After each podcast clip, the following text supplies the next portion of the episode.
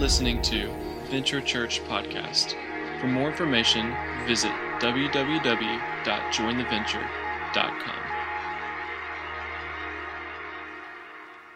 Let me paint a picture for you. Okay, it's Friday afternoon. Guys, you're just getting off work.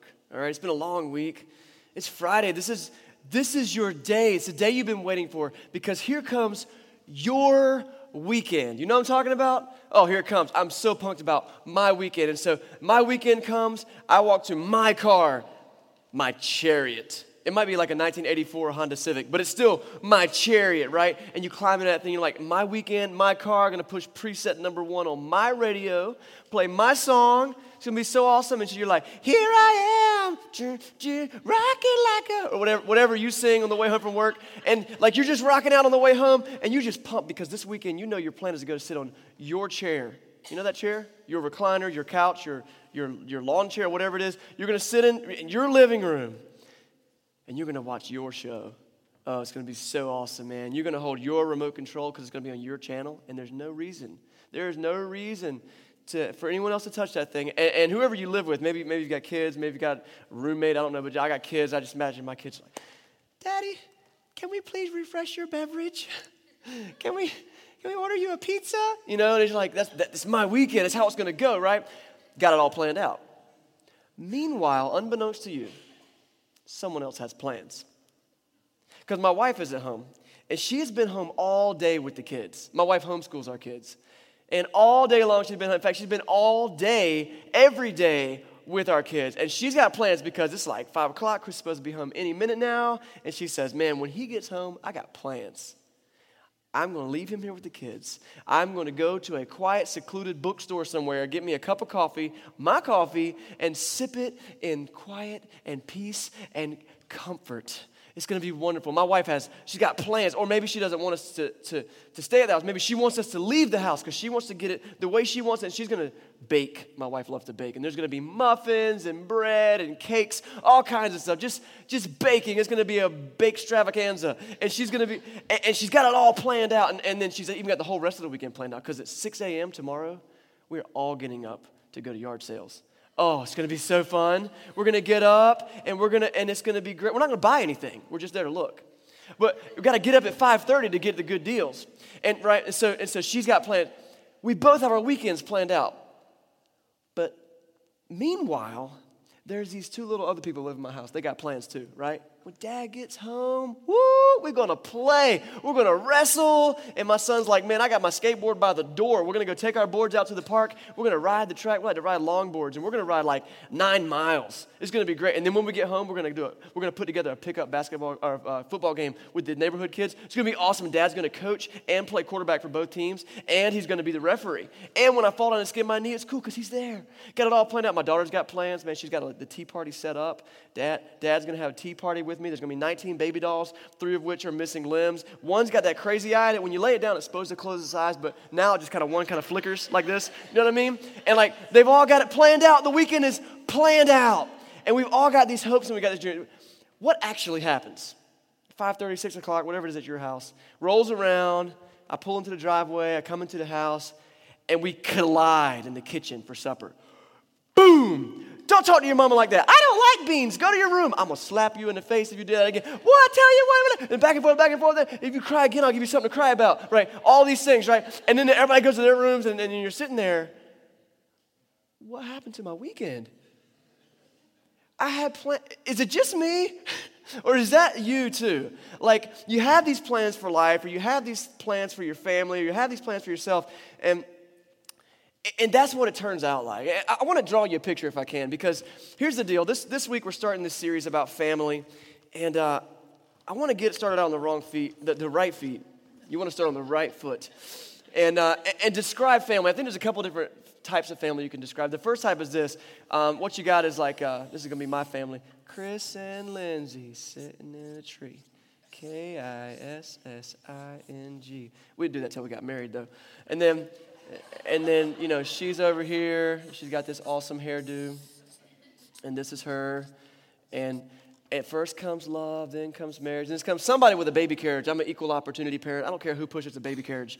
But you've got, you know, we, we've got one of these, one of the boy kind, and then we've also got one of these. I like to draw with pigtails, uh, the girl kind. And, and um, so that, that's our little family, and it's a perfect little family. It's awesome. And this is the picture of what, when we talk about family, it's what we kind of hope and wish happened. It's always like this. Eh, but, but family isn't always like this, is it? I mean, that's like my family that lives in my house, but even my family isn't like this. Because in addition to family, you've got over here, you've got like, you got your crazy Aunt Linda, you know? Like she's there, and then you've got your Uncle Roscoe. He lives in a van down by the river, and you've got you've got all these. You got this one kid. He showed up for supper one night at your. Um, he showed up for supper at your house, and you fed him. And then it was kind of like feeding a stray cat, like he just kept coming back. And now he's part of your family. His name's Jimmy, and he comes at Christmas. And it's, and it's this is this is what family's more like. And some families have the two parents, and some parents families have the one parent, and some families it's kind of like a Full House back in the day on TV. There's like all kinds of dads, and they're raising all these kids, and and all of that, all of that is family. In fact, what I want to say is that family kind of happens like this. F- family happens here. This this is me. Okay, I'm represented by this dot, and my life was headed in this direction okay? And then my wife, uh, Lindsay, her, her dot was over here, and her life was kind of heading in this direction. And right around here, we intersected. We intersected, and take this in, okay? Where lives intersect, family happens. You hear that? Where lives intersect, family happens. And so at this moment where our lives intersect, we've got this and we've got, uh, I don't, you know, I got my parents, they, they kind of intersect. It's not quite right in the middle, but kind of off to the side there. And then we've got like her parents, and then we've had a couple of kids, and we've got cousins, and of course there's Uncle Roscoe in the van by the river, and, and all these people that, and, and right around here, right around here is where lives intersect. And here's the thing when lives intersect, there's family, but also when, when lives intersect, there's the potential for problems. Am I right? Why? Well, because I was headed this way, and, and she was headed this way. And we intersected, and it was great. Like, there was, there was cake at the wedding, and we've had like mortgages and stuff. That was, ooh, it was great. Um, but then we still had an idea of where life should go. You see that? You see how the arrows go in different directions? Because what happens here is that when lives intersect, there's a potential for problems because we can't agree on where to go after this intersection. I'm calling it this morning a collision. It's a collision. But right here, this collision, this kaboom right here, let's label it. That's family. Like it or hate it, take it or leave it, that's family. That's what you got. That's what you got to deal with. That's what you got to live with.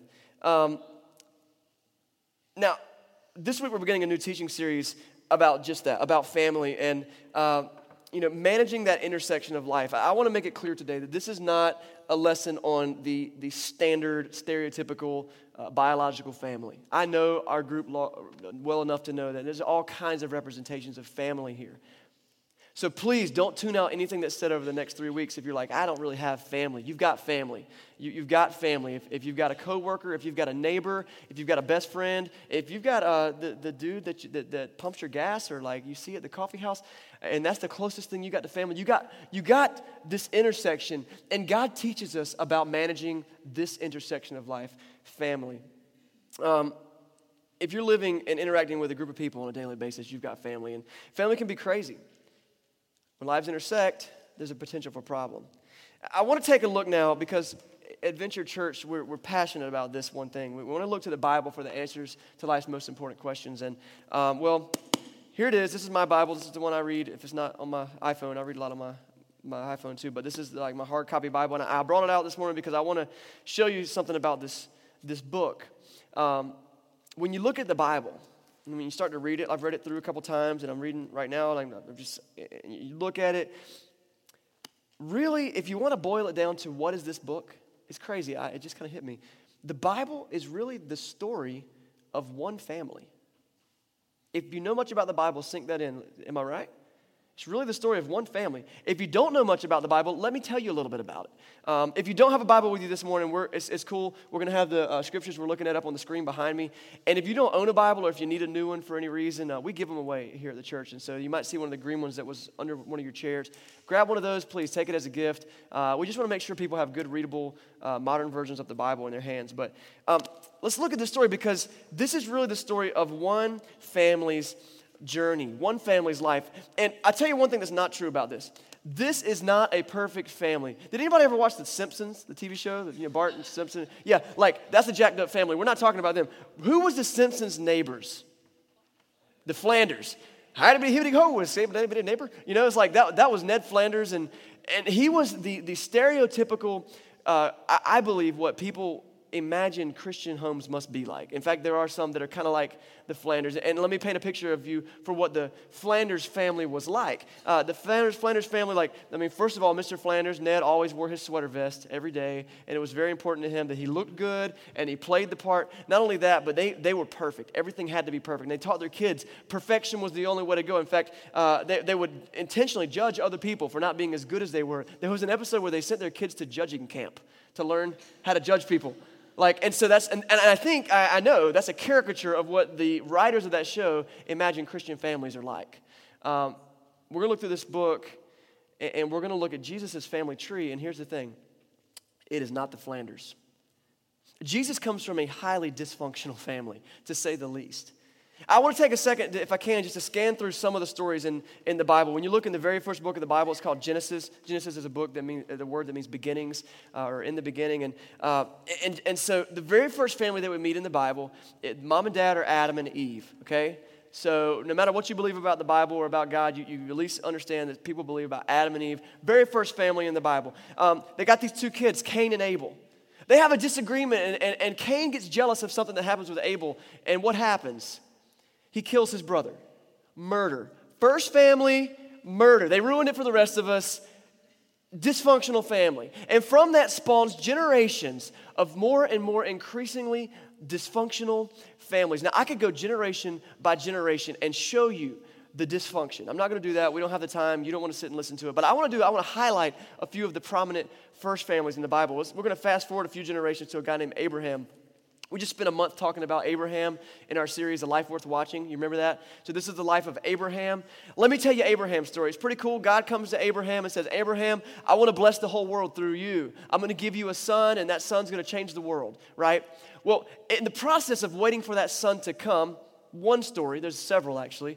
Abraham is on a journey, and, and he's traveling through this, through this foreign land. And apparently, first of all, you got to know, apparently, Abraham's wife, Sarah, was pretty hot. Like she was a good looking lady. She was pretty hot, and apparently it was also the custom of kings to steal the wives of foreigners when they came, especially the hot wives of foreigners when they came into their land, right? And so there comes this time where Abraham enters into this foreign kingdom, and, and he's got a feeling that the king's gonna try to take his wife. And so he looks at his wife, Sarah, and he says, Sarah, I need you to do me a favor. I need you to lie and say that you're my sister. Can we, like, in hindsight, especially if you know that story, you're like, that's not a big deal. I mean, he, just, he didn't want to get in trouble. But how many guys, how many of you would say to your wife, you walk into a restaurant or wherever you're going and say, listen, honey, um, I don't want anyone to know that you're my wife. Will you just tell them you're my sister? That's dysfunctional. That's messed up. Like, you need counseling. Don't do that, guys. Okay, so he does that, and then the king does come and tries to take his wife, and he's like, just go with him. Just go with him. Go, go be with the king. Fill in the blanks. Be with. Like, that's that's dysfunctional. And so that, and, and, and that blows up in their face and, and get kicked out of the kingdom. And that's just a mess. You can read the whole story in Genesis. But, and it moves on. Eventually, God uh, still it hasn't shown up with this son yet that they promised them. And so Abraham's getting impatient. He's talking to his wife. Listen, you're not getting uh, pregnant and things just aren't really working. And she's like, I know, I know, I got an idea. And if you know the story, you know, she says, uh, well, I've got this maid servant named Hagar. Why don't you just see if you can make a baby with her? Ladies, how many of you would be the first to jump in line to offer that to your, your man? No. That's messed up. That's dysfunctional, but that's what happens and a baby's born and, and that's a whole mess. That whole side of the family, just, it's just a mess.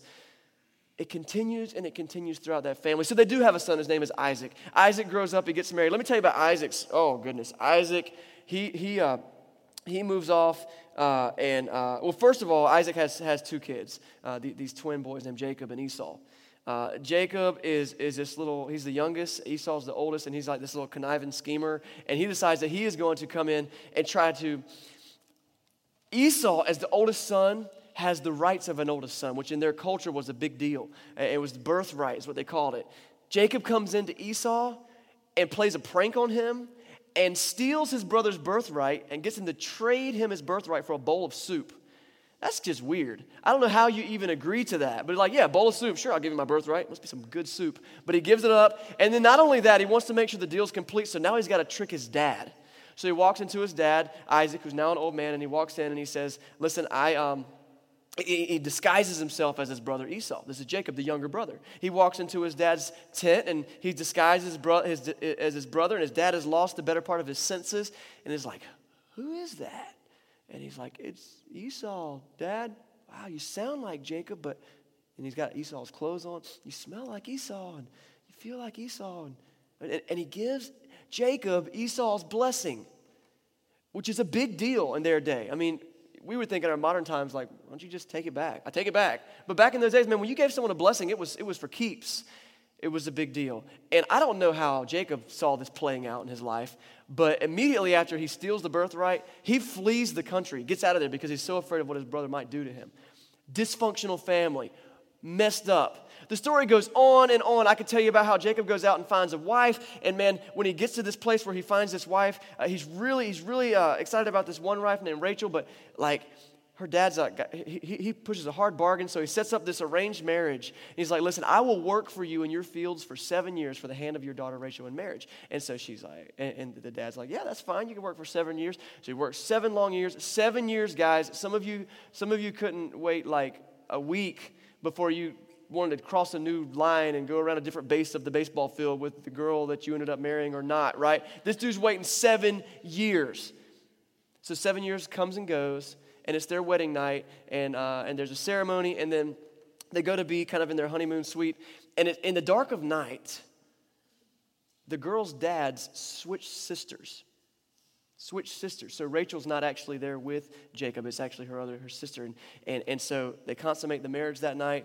Can you imagine waking up the next morning? And the girl that you thought you married is not even in the room. It's her sister. Awkward hey, wow. And he is mad and he goes to the dad and he's like, Dad, what in the world did you do? You switched, you, you, ah, dysfunctional family. And he does work it out. He works seven more years to get the hand of the girl that he eventually wanted to marry. Dysfunctional family. And again, I could go generation by generation. I could talk about their kids, who eventually there's 12 sons. 11 of them don't like one of them named Joseph, and they fake his death, pretend like he got eaten by wild beasts, and they sell him into slavery. You're like, maybe you didn't like your little brother, your little sister, but how many of you would fake their death and sell them into slavery? That's a big deal. Dysfunctional family. And we look at this and we go, wait a second. This is Jesus' family tree? Jesus. Like, like died on the cross and wears a halo all the time, Jesus? Like that guy? This is his family? This is what I've learned about God. God specializes. Listen, hear me. If you don't hear anything else I say this morning, hear me. God specializes in using messed up people for his purpose.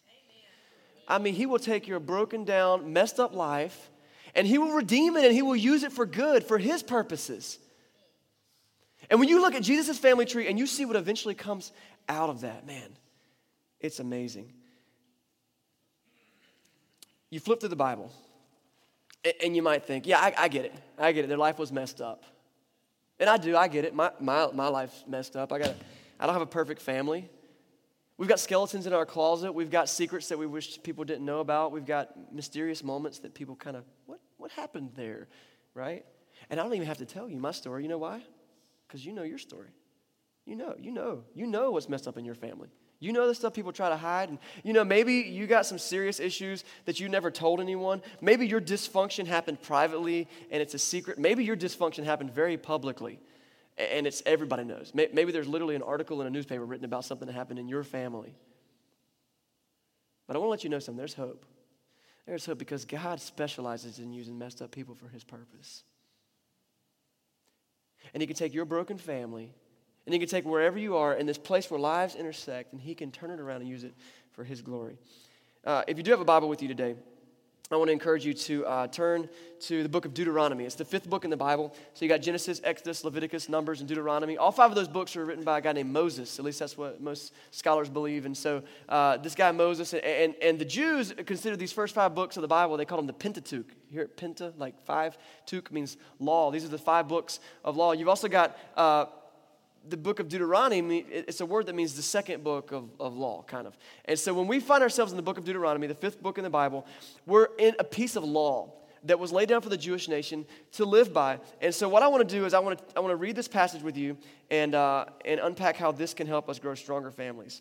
All right? Deuteronomy 6 is going to be 4 through 9. It says this Hear, O Israel, the Lord our God, the Lord is one. Love the Lord your God with all your heart and with all your soul and with all your strength. These commandments I give you today are to be on your hearts. Impress them on your children. Talk about them when you sit at home and when you walk down the road and when you lie down and when you get up. Tie them as symbols on your hands. Bind them to your foreheads. Write them on the doorframes of your house and of your gate. Can we go back to the first verse there, um, the first half? And I want to teach you guys a word. Uh, the word, you want to learn some Hebrew this morning? All right, the word is Shema. Say Shema. Shema. Say Shema Yisrael. That was good. I feel like a rabbi now. Um, Shema, Shema Yisrael. These are the first two Hebrew words of this, this passage. Shema is a word that means listen up or hear or kind of like hear ye, hear ye or pay attention, right? Shema. Hear Israel, Israel. Hear, O Israel.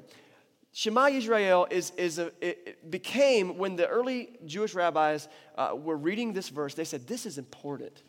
This is a very important piece of scripture, a very important commandment. We have got to internalize this. So they developed something that's become known as the Shema. Say the Shema.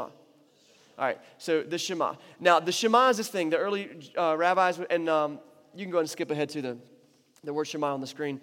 Um, the word uh, Shema became kind of synonymous with this prayer. Uh, it, Jewish people would, would often recite this prayer two times a day. Hear, O Israel, the Lord our God, the Lord is one. Love the Lord your God with all your heart and all your soul and all your strength right? And this is this is the Shema. This is the prayer. Two times a day they would pray this. In fact, modern day Jews today will even still pray this. I encourage Christians to pray this. In fact, I'll even go on to say that this is why, uh, as, a, as a church, we kind of have like these this three part goal as a church will be uh, God chasers and love and grace shaped and love agents. And that whole idea of God chasers comes from this. Love the Lord your God with all your heart and all your soul and all your mind and all your strength. It's, it's, it's that love agent thing. It's Shema. It's Shema. And so these, these Jewish teachers taught this, and it became a tradition. And the prayer was pretty simple Hear, O Israel, the Lord your God, the Lord is one. Love the Lord your God with all your heart, with all your soul, and all your strength. And what I want to show you today is how this prayer, the Shema, can dramatically refocus and strengthen your family. In fact, any relationship, but particularly family, because that's where life intersects. Um, I want to talk for a second about the Shema because the Shema was such a big deal. In Jesus' day, Jesus was constantly getting kind of uh, pinned up against the wall by religious leaders. Uh, they, they saw him as a threat, many of them. Some of them thought that he was a false teacher. Some of them just didn't like him. Maybe he had a cooler beard than them. I don't know. Um, but he just, he, he was constantly at odds with these teachers, and the teachers would come up and they would challenge him with, with these deep questions about the Bible. If you remember, Jesus is God who became a man, right? And so it's kind of strange that these people would challenge God on Bible trivia but they did. And so one particular time they come to Jesus and they say, Jesus, tell us, which is the greatest commandment? Which is the greatest commandment? Which means, look through all the Bible, that first five books of the Bible I just told you about. What's the greatest thing in there? They were trying to pin him to the wall because if he said, well, the greatest thing is, you know, this, they say, oh, yeah, well, what about this? Oh, well, well, I meant, what I meant to say was this. Well, what about this? What about this? What about this? Jesus didn't skip a beat. This, this may have been a prayer he said since he was a kid. He went directly to Shema. They said, What's the greatest commandment? He goes, That's easy. Love the Lord your God with all your heart and all your soul and all your strength. And then Jesus is always about bonus points. So he's like, Yeah, and the second one's like it. Love your neighbor as yourself. Love God, love people. He said, All of the other commandments hang on Shema. All of them. Anything else that God wants from us can hang on the central focal point of do you love God with all your heart? And are you loving people? Shema. It was very important to Jesus, and I think it should be very important for us today. Let's break this verse down a little bit. We're going to get through it uh, pretty quick now. Uh, let's look at Deuteronomy 6, just verse 6. Um, and it says this These commandments I give you today are to be on your hearts. These commandments I give you today are to be on your hearts. This is like, this follows up the Shema prayer. If you miss this, you're missing the boat. You're missing the boat entirely. The commandments, that God gives has to be on our hearts, has to be something that we internalize, that's so important, important to us that we write it on our, on our hearts so that God's love can overflow to the world around us. It's central to who we are. So he says, These commandments I tell you today, write them on your hearts. And then it continues in verse 7. He says this impress them on your children. Talk about them when you sit at home, and when you walk along the road, and when you lie down, and when you get up. Let me just leave that up there for a minute. Impress them on your children. I, I don't know what type of impressions you've gotten about God. What, what impressions do you have of God? I mean, it could be a wide variety. I've gotten lots of impressions of God. I get impressions of God from His people. I get impressions of God from, from the Bible. I get impressions of God when I hear people teach about God. I get impressions of God from, you know, when I, when I try to pray or when I try to experience nature. Like, all these things give me impressions of God. But as a kid, you know one of the biggest impressions I had about God? Maybe this is the same impression you had. Apparently, God, it was really important to God that I dress very fancy on Sundays. That was very important to God. It was also very important to God that, that I wear uncomfortable shoes. I'm seven years old or whatever. That was my impression of God. I didn't, I, I didn't, couldn't comprehend a lot of the other things, but one of the things that was deeply impressed on me, the question is why?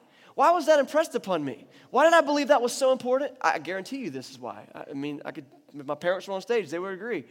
Because it was impressed upon them that it was very important to dress very nice and go to church on Sunday and wear uncomfortable shoes. It wasn't a criteria to wear uncomfortable shoes. It just so happened that the nice ones that we could afford were uncomfortable. Um, that was the impression I got about God. What are your impressions about God? Here's the thing the impressions we have about God are the impressions we will leave on other people about God. Namely, that He's very important or that He's not very important. That, that's pretty much the biggest two impressions you can have about God. And so this verse says, impress them on your children. Impress these, these commandments of God on your children. Now, I realize not everyone in this room has children. Some of you have no plans of having children. This is not a verse written to parents. I mean, it, it, it is in context, it is the way that it's written, but the principle here can be applied across the board. Maybe you don't have children to impress the things of God upon, but are there people in your life that you can make impressions on? Yeah, so if you need to replace that right now while you don't have kids, impress these things upon your coworkers. Talk about them as you walk down the road, when you sit down, when you stand up, when you lay down. Talk. Impress these things on, the, on, on, your boyfriend and your girlfriend. Talk about them when you walk down the road. Talk, impress these things on your neighbors. It should be so well written on our hearts that when people interact with us, when our lives intersect, we impress upon them what we believe about God. I got to give my dad props. They, they did make me wear uncomfortable shoes. Um, but my dad did a pretty good job. I saw this in my dad. He modeled it. I was a kid of a million questions. Uh, a million questions. And my son is a chip off the old block. Like a million questions. And there's just so many things to ask. And, so many, and, and my, this is like about half of you in this room.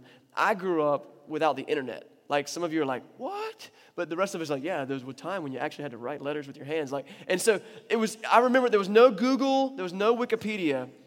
What I had was road trips with my dad to ask him any questions that were on my little heart. And I would just chew his ear off talking about, why does this have water?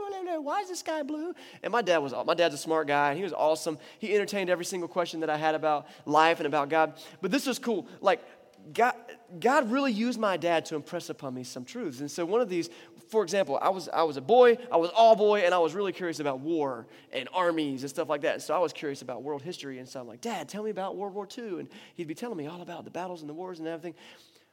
But in that moment, he impressed upon me some of the heart of God. For example, yeah, yeah, this was the battle, this is what went down. And I'd be like, cool, were there big cannons? They blow each other up? Yeah, but buddy, you know, fighting is just not always the best way to deal with our problems. You know, we should love people. There's, there's better ways, more peaceful ways. What did my dad do there? He didn't preach me a sermon. He was talking about it while we walked down the road, when we laid down, when we stood up. He impressed upon me some of the value of God just through answering some of my questions. Or we'd be sitting in a baseball game and the sun would be setting and over the bleachers, and he would just take a second and say, Hey, buddy, check it out. Man, God does good work, doesn't he? That's beautiful. What did he do? He impressed upon my heart what he felt about God. And it went on through life as I'm thinking about college choices and jobs and things. And he'd, he would listen to what I had to say, but then he'd ask me hard questions like, Well, Bud, that's, that's great. But I just want to challenge you how is this going to help you to serve God? Right? He's not being an overlording father that's dragging me to church kicking and screaming. Sometimes our idea of impress this upon your children is if you're living under my roof, you're going to church. And maybe that's the rules you have to make because sometimes kids are difficult. But the best way that you can impress the love of God on your, your kids or the people around you is simply talk about it while you walk down the road, when you lay down, and when you sit up. Make it important. Inscribe these things on your heart so that they are so valuable to what's going on. It, we, we say we're church for people who don't like church. And it might be that you came this morning because you wanted to challenge that and see, like, what's that all about? And so um, I'm not going to call you out because that's awkward. You don't want that. But I, I, do, I, do, I do want to say this to you if you're here this morning and you're like, I, I have questions about God. I don't want to impress none of this mess on anybody because I don't even think it's real. I think it's hogwash. I get that. I understand. Uh, my, my, my challenge for you, if, if you're struggling with God and truth and maybe don't even know what to impress on people, um, here, here's my challenge for you stick around. Stick around here, come back a couple more weeks, and see what impressions you get from the people in this room. See if the people, and it's a challenge to the rest of us.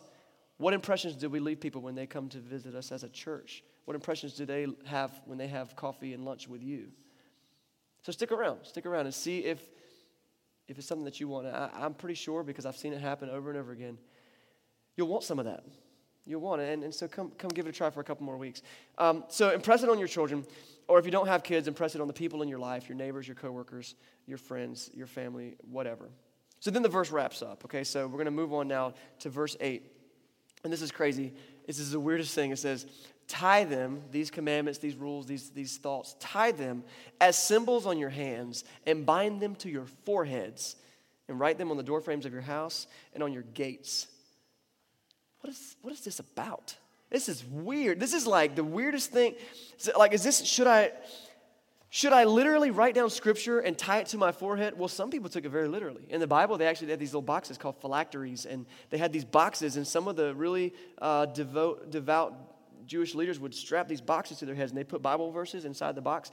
And it was a way that they could remember God's word. So they pull it out, they'd read it. It became kind of a thing where they'd show off, like whoever's got the biggest box on their forehead is like, the, that's a true story. And, and they would be the, the best God followers or whatever.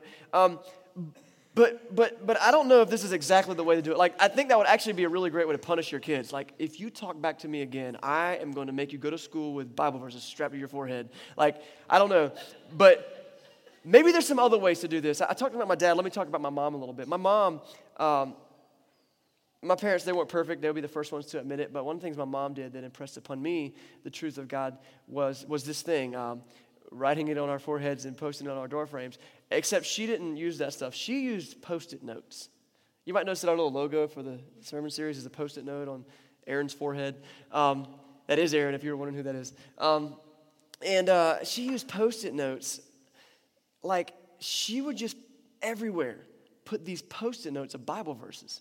And from a young age, I can remember these things. I mean, strategic places on the bathroom mirror, on the, uh, the, the, refrigerator door, uh, in my room somewhere strategic, you know, somewhere right, right where we could see them. And, and um, let me tell you, I got to tell you, I, I've seen these post it notes all over my house throughout my childhood, and it worked.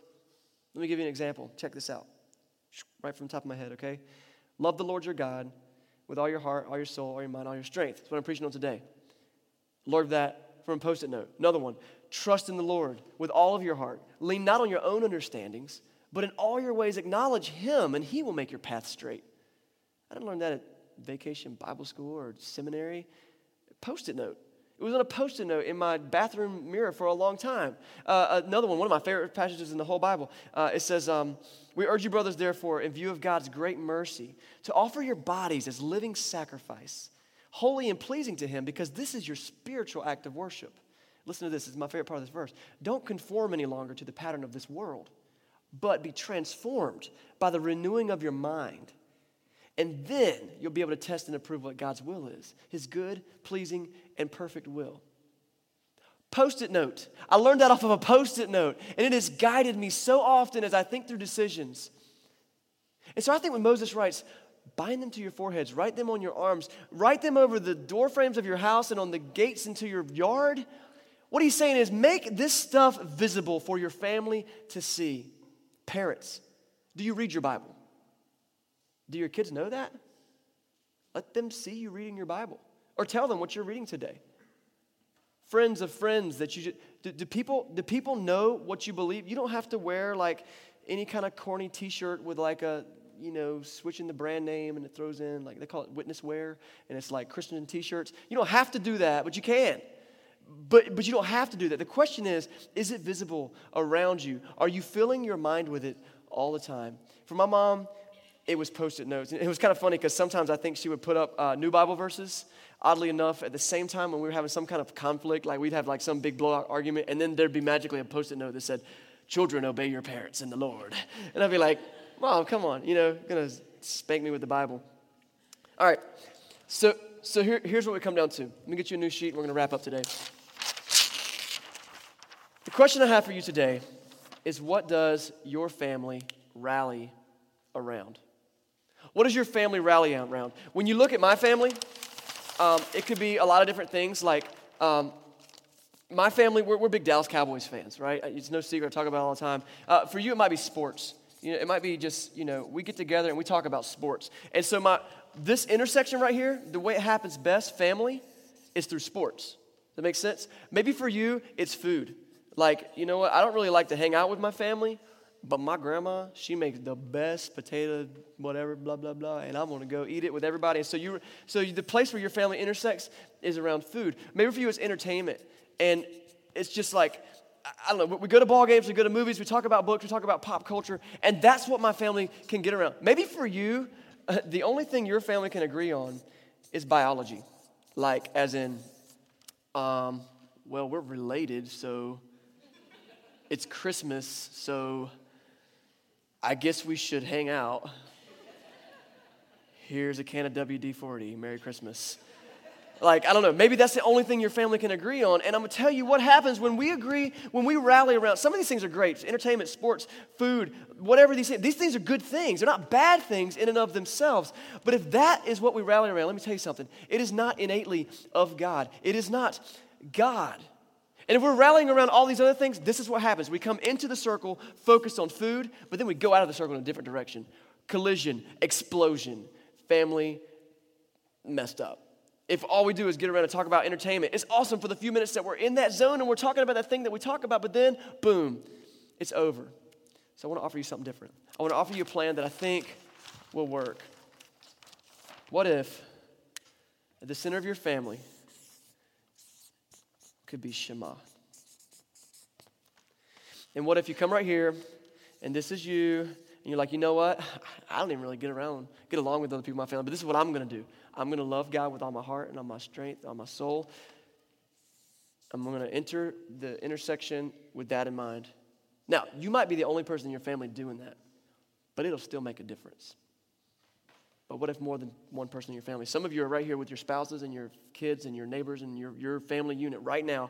And you could, you could agree, you know, you know what? Let's head, let's head into this intersection with the same thing in mind. Shema, Shema. And I'm going to work it out. We're going to talk about it while we walk down the road. We're going to talk about it as we lay down and as we sit up. We're going to talk about it. We're going to talk about it. We're going to press it on each other. We're going to bind it to our foreheads. We're going to put up post it notes. We're going to put encouraging things to each other in text messages, scripture. God's word. And here's the thing this is what will happen. When this collision happens, instead of this guy going that way and this girl going that way and this kid going that way and, and Jimmy down the road going this way, when they leave the intersection, this is what happens. You can now leave with a united purpose, all together on the same page. Shema. I want to address one quick thing before we close out. It's this. You might be in a place where you're the only person in your family unit in the room right now. And you're looking at this going like, that, that's real great. That's awesome. Thanks for making me feel terrible. Because my family's not going to rally around Shema. Here's what I want to challenge you to do do it yourself, just yourself. Begin to impress that upon the people in your family.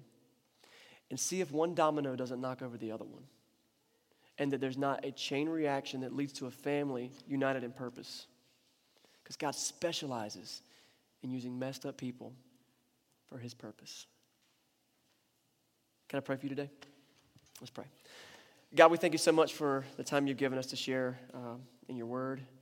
It's uh, so cool to see how you took the dysfunctional family of, of Abraham's and you used it for your glory. Um, Father, I pray that we can rally around Shema, that as we continue this teaching series, we can get to a place where we say, uh, I am going to stand up right now and say that as for me and my house, we're going to serve God. I pray for this room right now, the decisions that are having to be made, and I just ask that as we move forward in this, this session and wrap up today, that you can be at the center of our hearts, that we can bind you to our foreheads and write on our doorposts. We pray in Jesus' name. Amen.